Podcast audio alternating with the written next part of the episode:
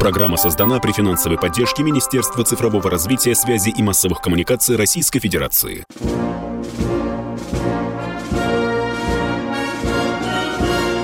Военное ревю полковника Виктора Баранца. Доброе утро, дорогие наши радиослушатели. Мы начинаем. Дежурный сегодня полковник Михаил Тимошенко, а он сегодня, возможно, ответит вам. Я уверен, что он ответит.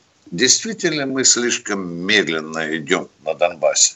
Миш, привет, ты с нами, поехали. День добрый. Здравствуйте, товарищи. Страна, слушай. Приветствуем всех читлан. Громадяне, слухайте сводки Софинформбюро. Дивись, Микола. Поехали, Виктор Николаевич. Итак, не слишком ли медленно мы наступаем на Донбассе? А вот давайте посмотрим, как развиваются события. Севернее Харькова. Украинские войска уперлись, и темп наступления... продвижение, я бы даже сказал, границам с Россией исчез. Все. Выдохлись. Почему? А потому что на Изюмском направлении и направлении Ямполя наметился прорыв российских войск. И они вынуждены туда перемещать свои части и подразделения для того, чтобы восполнить потери и для того, чтобы сейчас, вот прямо сейчас, не захлопнулся котел, который там наметился. Как это выглядит? Бои ведут по линии Северского Донца. Соответственно, на Северно-Донецком направлении бои идут в городе и... в Лисичанске. Вместо двух переправ, которые мы потеряли, наведены две новые.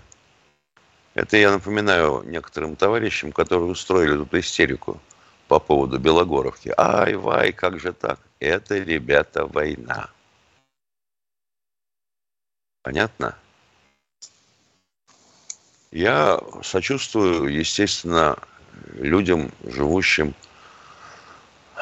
в Луганской и Донецкой народных республиках уже который день, а их продолжают обстреливать. Как это? Путин же сказал, что мы все это затеяли ради того, чтобы обеспечить безопасность Донбасса. А его продолжают обстреливать? Вы что в самом деле там военные? Порехнулись? Может, у вас всех командующих поменять? Тем не менее, выглядит это пока вот так. Мы там перехватили дорогу, по которой снабжается группировка. Пока перехватили огнем.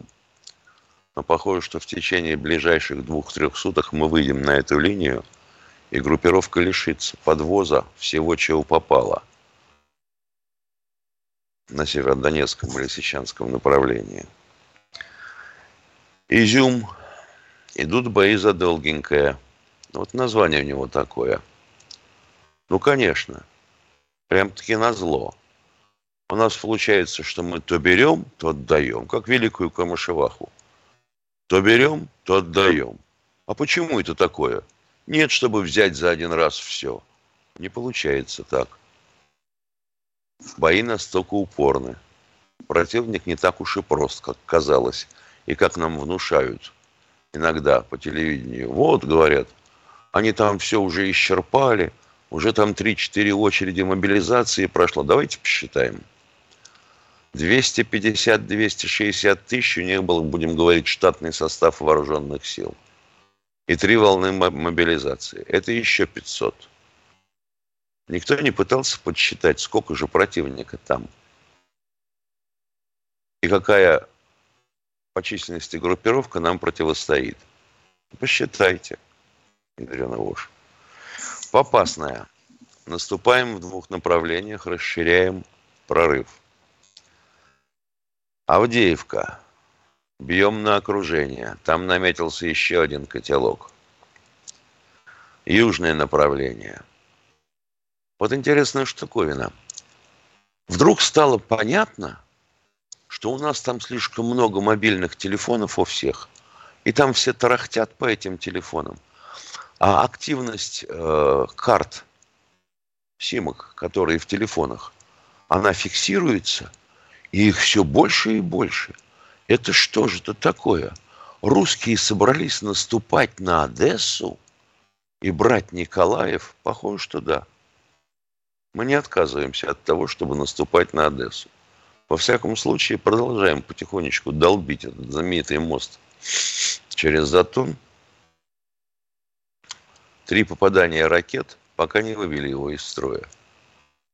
И там даже железная дорога слегка функционирует. Правда, составы проходят не такого веса, как обычно, а укороченные в 2-3 раза. Значит, мост в полуаварийном состоянии. Похоже, что да.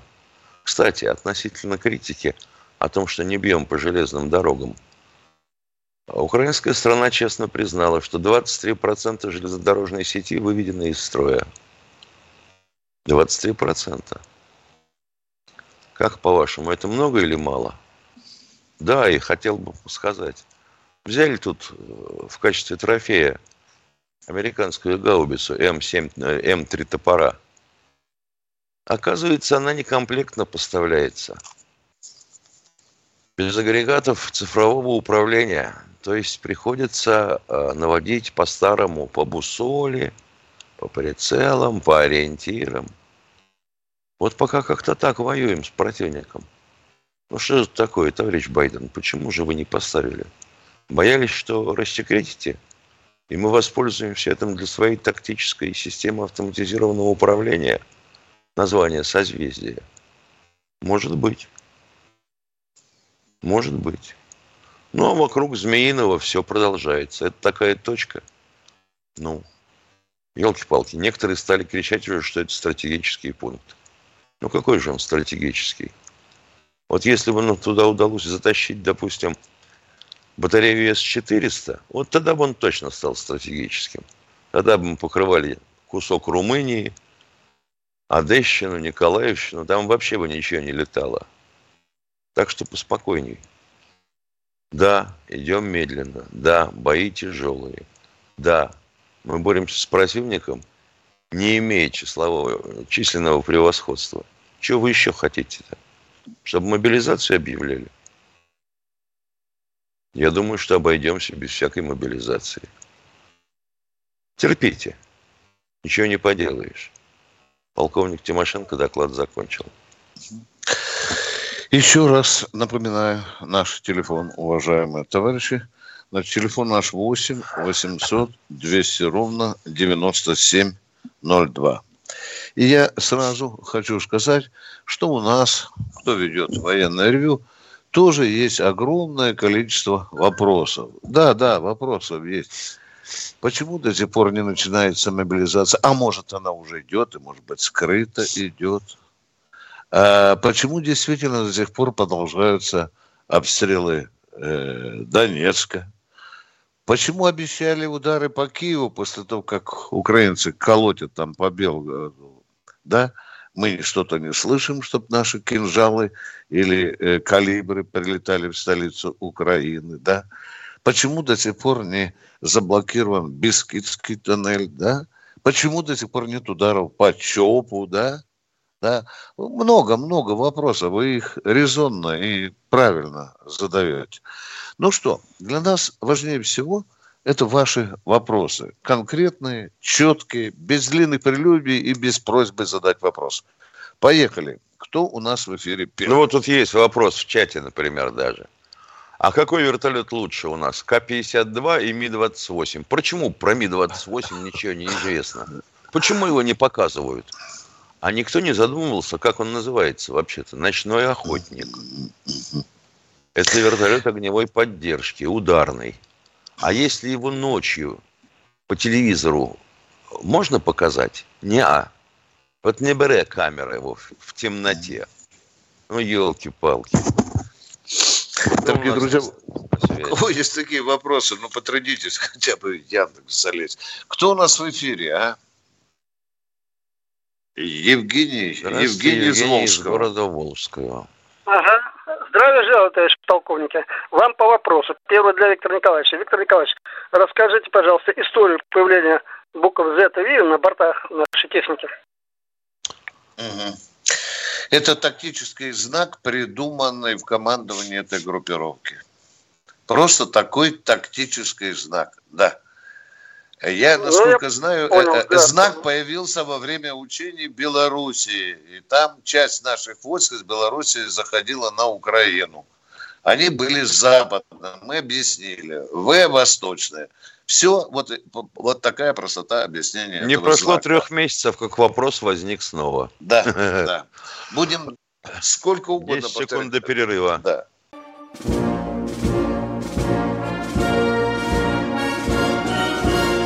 Военное ревю полковника Виктора Баранца.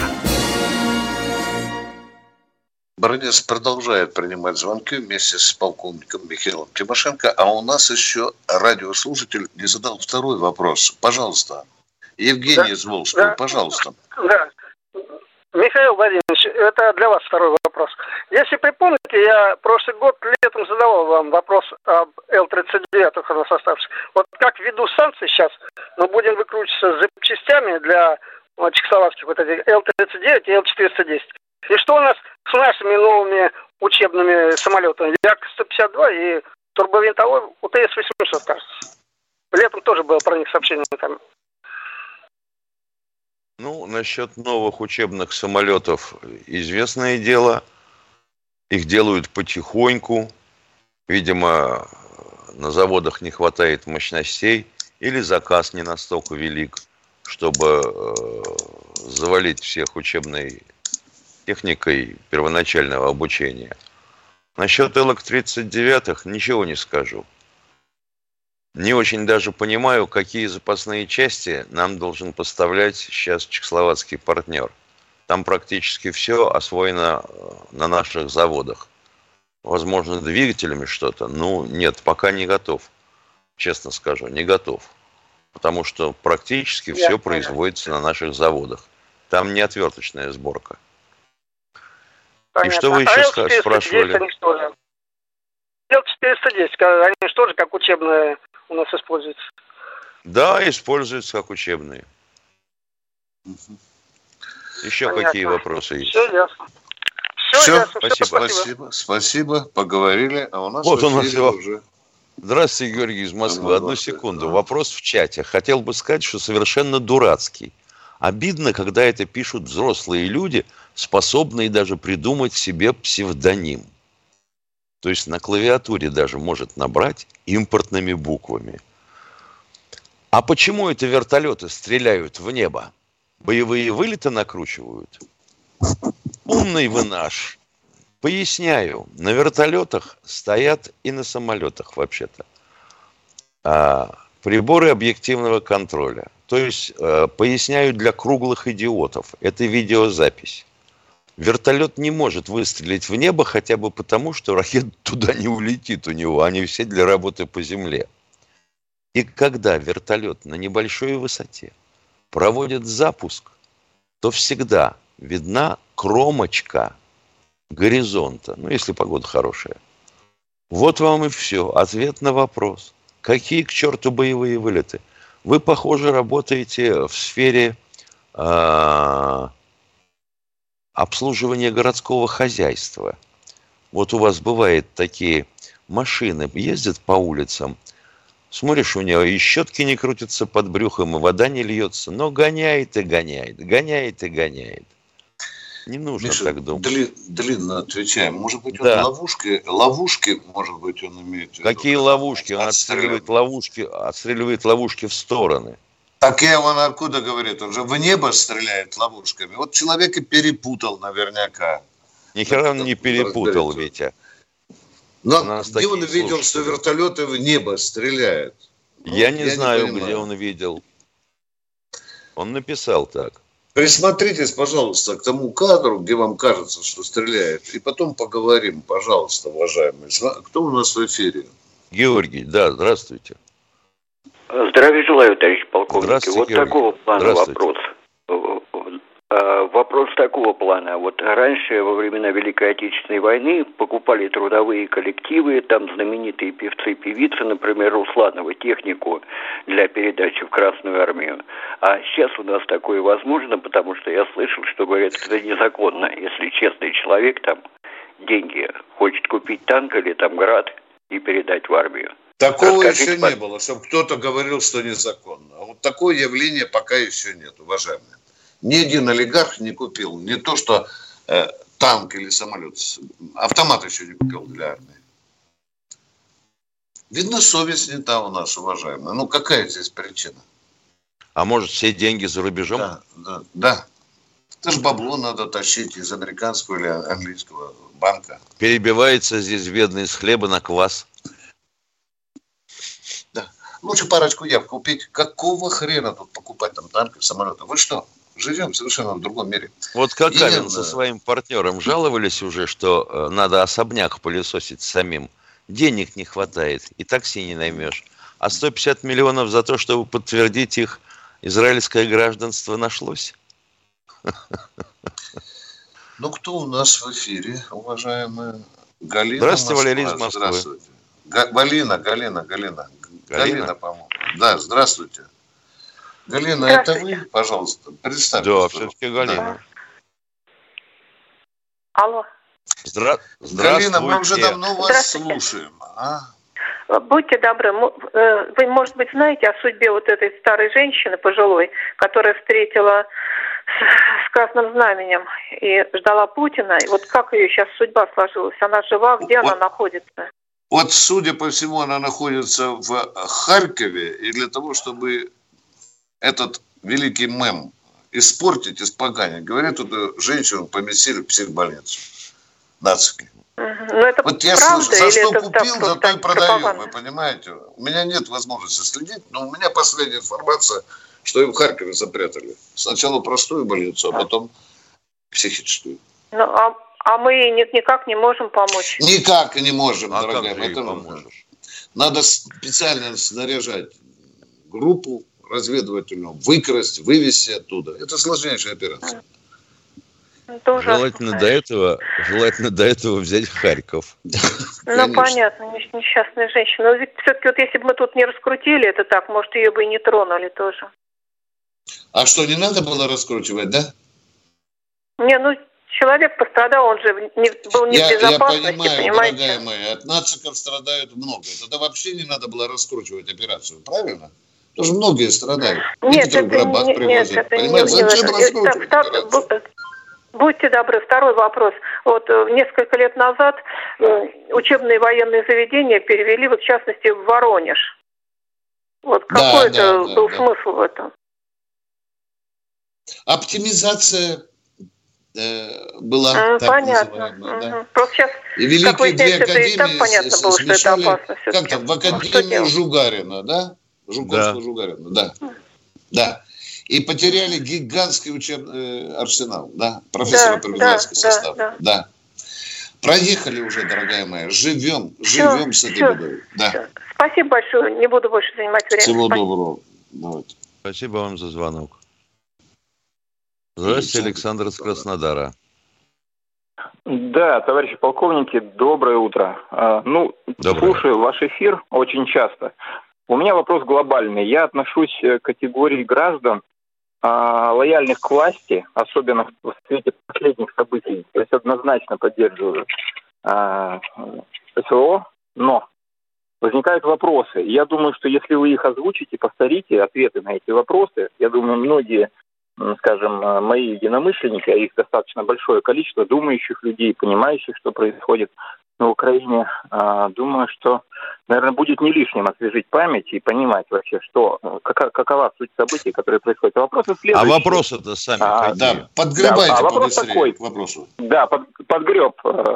Вопрос следующий. Вот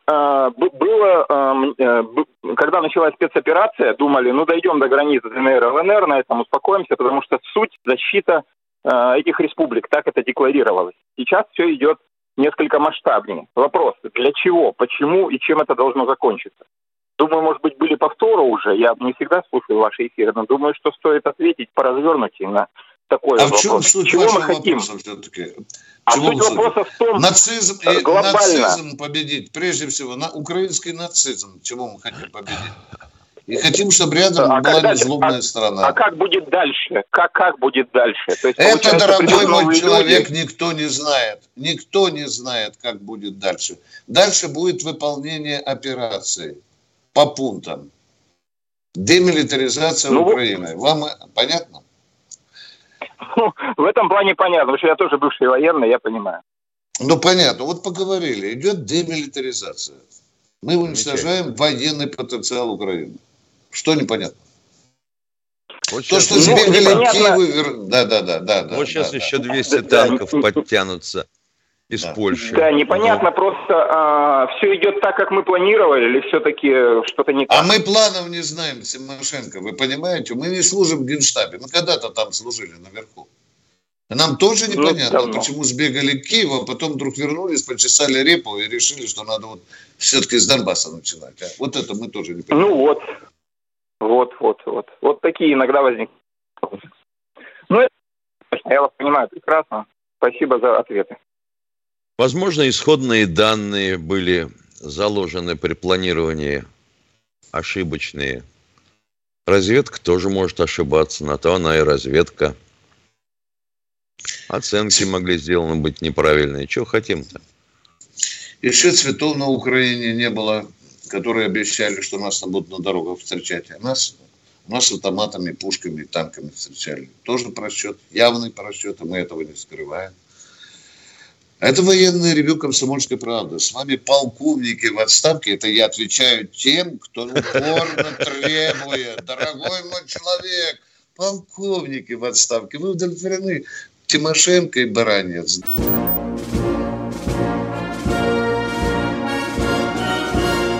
Военное ревю полковника Виктора Баранца.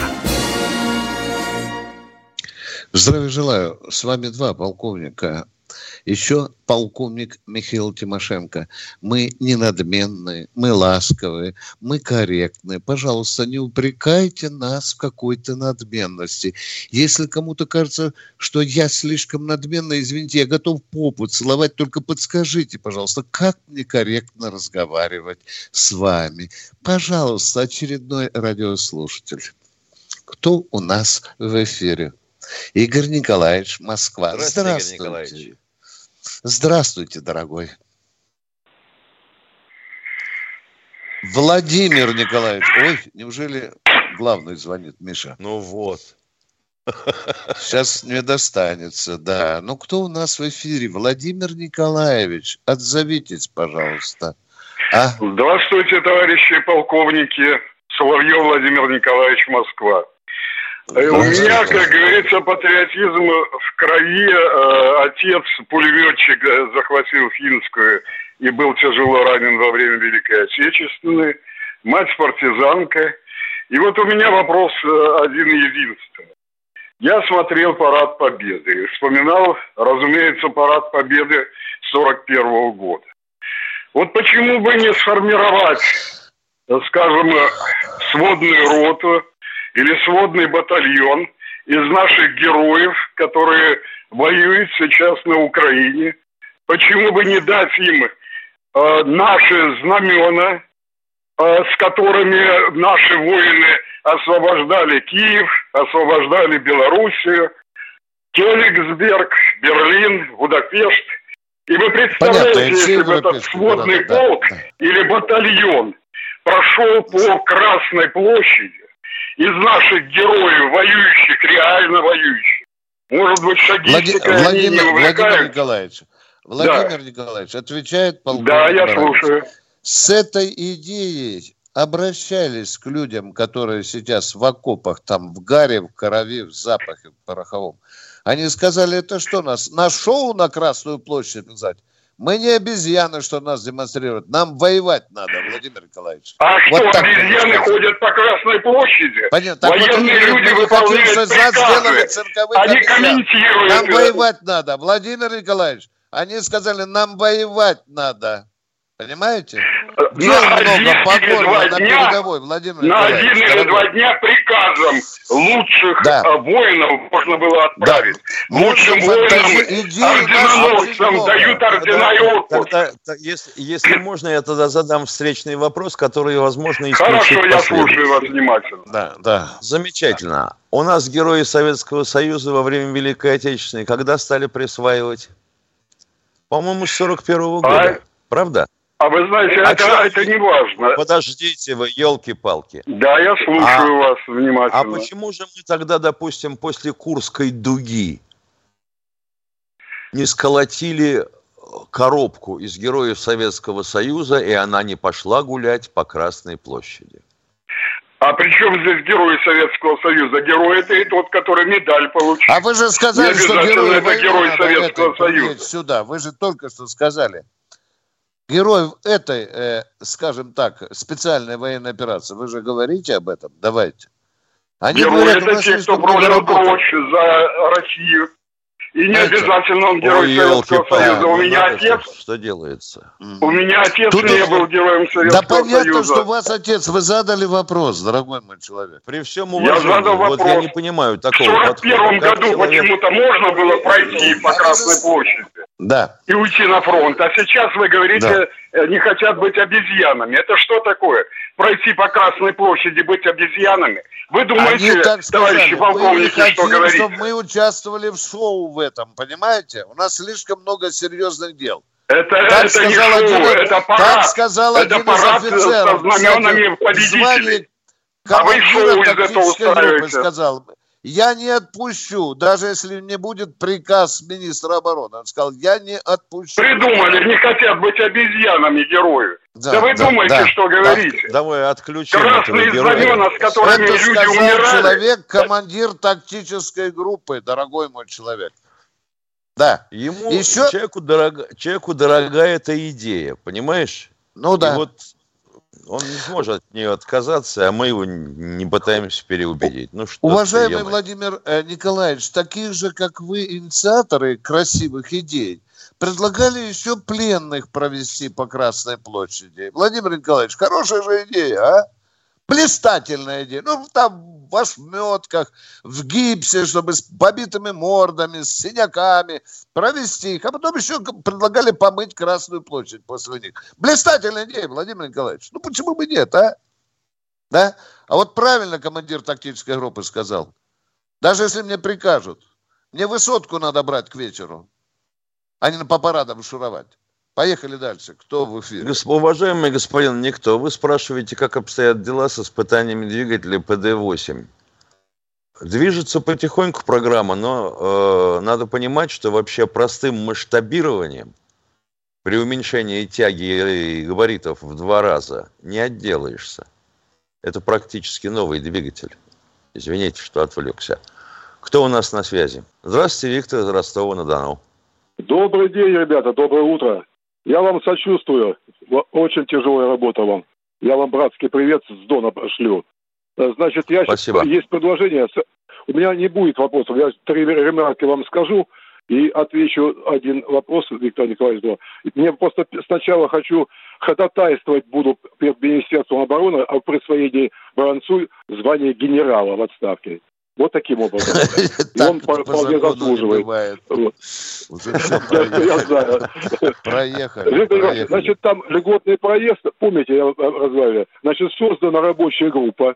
Это стоило, давайте, нервов определенных, я вам скажу, при губернаторе. И в конце мая, начале июня будет пересмотрено решение на заксобрании, кто будет заявительную форму иметь, а кто получит 1000 рублей. Для ветеранов, отставников и прочее. Вот это нам стоило, значит, мы 1500 собрали подписи, отдали. Подействовало. Молодцы, брат. Да, молодцы. Вот. Просто теперь, молодцы. Вот знаете, я там не договорил в прошлый раз, я там под Мариуполь, когда возили перед праздниками, подарки там ребятам этим вот, и... Ну, принципиально попросил, мне привели пленного этого лейтенанта. И вот я чисто хотел психологию узнать. Разговариваю, ну ты же, что ты такой? Ну, подавись меня, изложение. Я сказал, ты сучонок. Он говорит, сопли там, значит, вот, да мы такие, вот нас заставили. Поверни оружие против Зеленского, этой уродины, этих нациков. Чего это вы не представляете? Чего ты сопли здесь вешаешь, урод, а?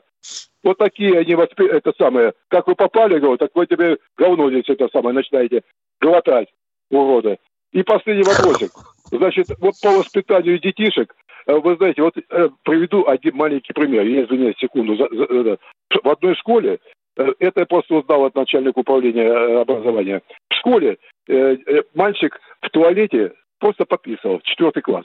Его детки сфотографировали и показали всему классу. И папа военный, я сейчас найду его, папа военный, капитан здесь, чтобы он шел, написали заявление, чтобы отдали 150 тысяч за моральный ущерб. И наказали, посадили эту главного руководителя. Это что такое, а? Это что за бред сумасшедшего? И что знаете, выставили вот в соцсетях, да, дорогой мой? Ну, конечно. Да. Выставили в соцсетях, да? Не-не-не, не выставили. Своим просто показали. Показали своим ученикам. И вот написал он, что это моральный ущерб и прочее, прочее, прочее. Ну, будем бороться. Я его пошлю туда, просто на передовую идет, они пишут, это самое, вонючка здесь. Спасибо, Ростов. Вот такое мероприятие. Все, обнимаю вас, всего доброго, терпения. Спасибо. Привет ребятам, да. Кто у нас на связи? Продолжаем. Тут времени для перерыва. Здравствуйте, Наталья из Москвы. Да, очень приятно. Очень хорошая, важная передача. Но все-таки убедительная просьба. Я действительно вас слушаю, действительно мне очень интересная информация и подача материала, и все. Но, Виктор Баранец, но поинтеллигентнее. Все-таки для меня режет ухо ваше интонирование. Вот то, что вы говорите там. А вот, что такое интонирование? Объясните вот мне, пожалуйста, уважаемая. Вы знаете, объясню. Интонирование. Какое у меня должно быть? Вы знаете, бывает ехидничие. Вот вы знаете, вы так вот интонируете, издеваетесь. Я не хочу, я уважаю нашу армию. Да как же я издеваюсь, если с вами так ласково разговариваю? Когда искренние отношения, это слишком чувствуется, понимаете? Вы вот так вот. Да, желаю вам всего доброго, Виктор Баранец. Очень важная передача. И надеюсь, да, Михаилу Тимошенко более такой, знаете, взвешенное вот интонация. А у вас вот все-таки какая-то... Дорогая моя, я поменяю. Да, конечно. Спасибо. Вот неужели вы не чувствуете, уважаемый Виктор Баранец? Все, интонирование меняю интонирование. Все, меняю интонирование. Поехали дальше, военное ревью. Меняем интонирование. Полторы минуты на интонирование. Интонирование, да. А что это такое? Ольга Петровна, здравствуйте. Здравствуйте. У меня коротко предложение. Глупости такие молоть не буду, какие ингомолол сейчас женщина. Значит, предлагаю проводить уроки мужества в школах на сегодняшних примерах. Вот бабушка со знаменем, мальчик Алеша, встречающий наши колонны, воины-герои, совершившие подвиги спецоперации. Можно как-то подсказать? Блистательная идея. Блистательная идея. Спасибо. Спасибо, великая гражданка Российской Федерации. Спасибо. Это надо. Перерыв.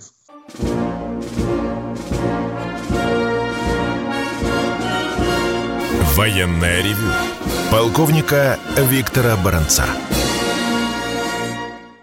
С вами душевненько беседует и Михаил Тимошенко. Миш, я правильно интонирую или нет? А? Правильно. Я уже засомневал. У меня, правда, со слухом плохо. Не музыкальный он. А вот Инна Молчанова пишет: Виктор Николаевич, спасибо за интонирование. Сразу чувствуется, что это военное ревью, а не детский сад на прогулке. Это вам ответ, автор упрека об интонировании. Кто в эфире у нас? Здравствуйте, Денис из железнодорожного. Здравствуйте. Здравия желаю, товарищ полковники. У меня вопрос, хотелось бы услышать ваше соображение. Скажите, пожалуйста, то, что эта мразь Владимир Гитлерович Зеленский до сих пор жив, это великодушие Российской Федерации, либо какое-то коллегиальное решение? Вот как вы думаете по этому поводу? А мы что, должны были послать к нему Петрова и Бошерова, чтобы те подсыпали ему что-нибудь в чай? Или что там, Миша, с этим, с туристическим молоточком, или как это называется, да? Только возможности у нашей разведки. Почему, зачем ему жить-то? пока на повестке дня такой вопрос не стоит. Ну, расценивайте это как великодушие, уважаемые. Вот так я вам интонирую. Спасибо. Да. Понятно. Спасибо за информацию. Но народ уже требует. Отдельные представители нашего народа требуют казни. А мы продолжаем военное ревю. Кто у нас в эфире? Леонид, Воронеж. Ну, если так дальше пойдет, следующие потребуют поляка, потом Шольца, потом Макрона. И до Байдена дойдем, что ли? Ну, мы же не звери, Василий Иванович. Да. Кто у нас в эфире? Леонид, Воронеж. Спасибо. Прекрасно. Здравствуйте. Да. Здравствуйте. Здравствуйте. Алло. Да, здравствуйте. Здравствуйте. Да. Здравствуйте. Да, вот, здравствуйте. Да, как бы та наша наболевшая тема. Вот такой вот, как бы, вопрос вышестоящим, да. Ну, нет опыта у наших генералов боевых действий. А нельзя, почему не обратиться вот к людям, которые прошли Афганистан, имеют боевой опыт? В виде консультации. Уважаемый Воронеж, позвольте, я интонирую вам немножко. У нас нынешние генералы прошли и Афганистан, и Чечню, да не одну. Что вам не хватает? Ну, наверное, я не знаю, чего не хватает. Ну, например, у меня есть, как бы, родственник, вот, полковник. У меня тоже есть родственник. У меня целый генерал-полковник, родственник есть, да. Мы вам ответили на вопрос. У многих наших генералов есть боевой... Дорогой мой человек, можно я вам еще отвечу? Вы знаете, что примерно 70% офицерского состава, который сейчас воюет, имеет боевой опыт сирийский, а? Ну, я это знаю. У меня сын, как бы, старший, прошел Сирию. Я понимаю. Не надо на генералов катить бочку. Это люди. Не с тротуара. А еще, пожалуйста, рядовых и сержантов, имеющих афганский опыт. Да. Ко второму вопросу можно подойти? Да, можно как можно быстрее. Интонируйте, пожалуйста. Да. Значит, вот уже, как бы, эта тема, да, муссируется. Вот. Мы-то уже собирали денежки там ребятам, коптеры покупали, вот, отправляли, отвозили. Вот. Есть вот необходимость, например, в приборах ночного видения, да, там, вот, которые, кстати, выпускает наш братский народ Белоруссия. Вот. Вот они нас просили, пытались купить, но их невозможно сейчас купить. Ввиду обстановки или я не знаю.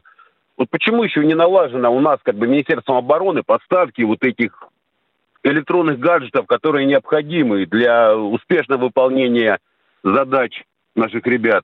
Каждому по коптеру и прибор ночной тепловизор. Вот каждому. Нет, ну не каждому, конечно. Но мы покупаем, как бы, за свое, а сейчас хотим купить, но мы не можем этого найти. Значит, их нет в продаже, если не можете найти. А в продаже их не стало, когда началась операция. Ну, опять же, где они делись, и если вы бы их закупили, да, то они бы были у ребят на руках. А вы про санкции не слышали? Ну, так нет. Ну, это приборы, которые выпускает Белоруссия. Наш братский народ. Белоруссия выпускает приборы в основном для нашего Министерства обороны. Простым гражданам, бродящим по магазинам, тепловизоры были не нужны. В основе лежит французский прибор Екатерина. В чем вопрос-то? Обращайтесь к Александру Григорьевичу. Пусть срочно. Да. Хорошо, как скажете. А мы... Спасибо вам большое за внимание. Да, С-400. Спасибо, спасибо. Продолжаем военное ревю. С вами полковники Баранец, Тимошенко. Здравствуйте, Роман Сергеев Посада. Здравствуйте, Роман.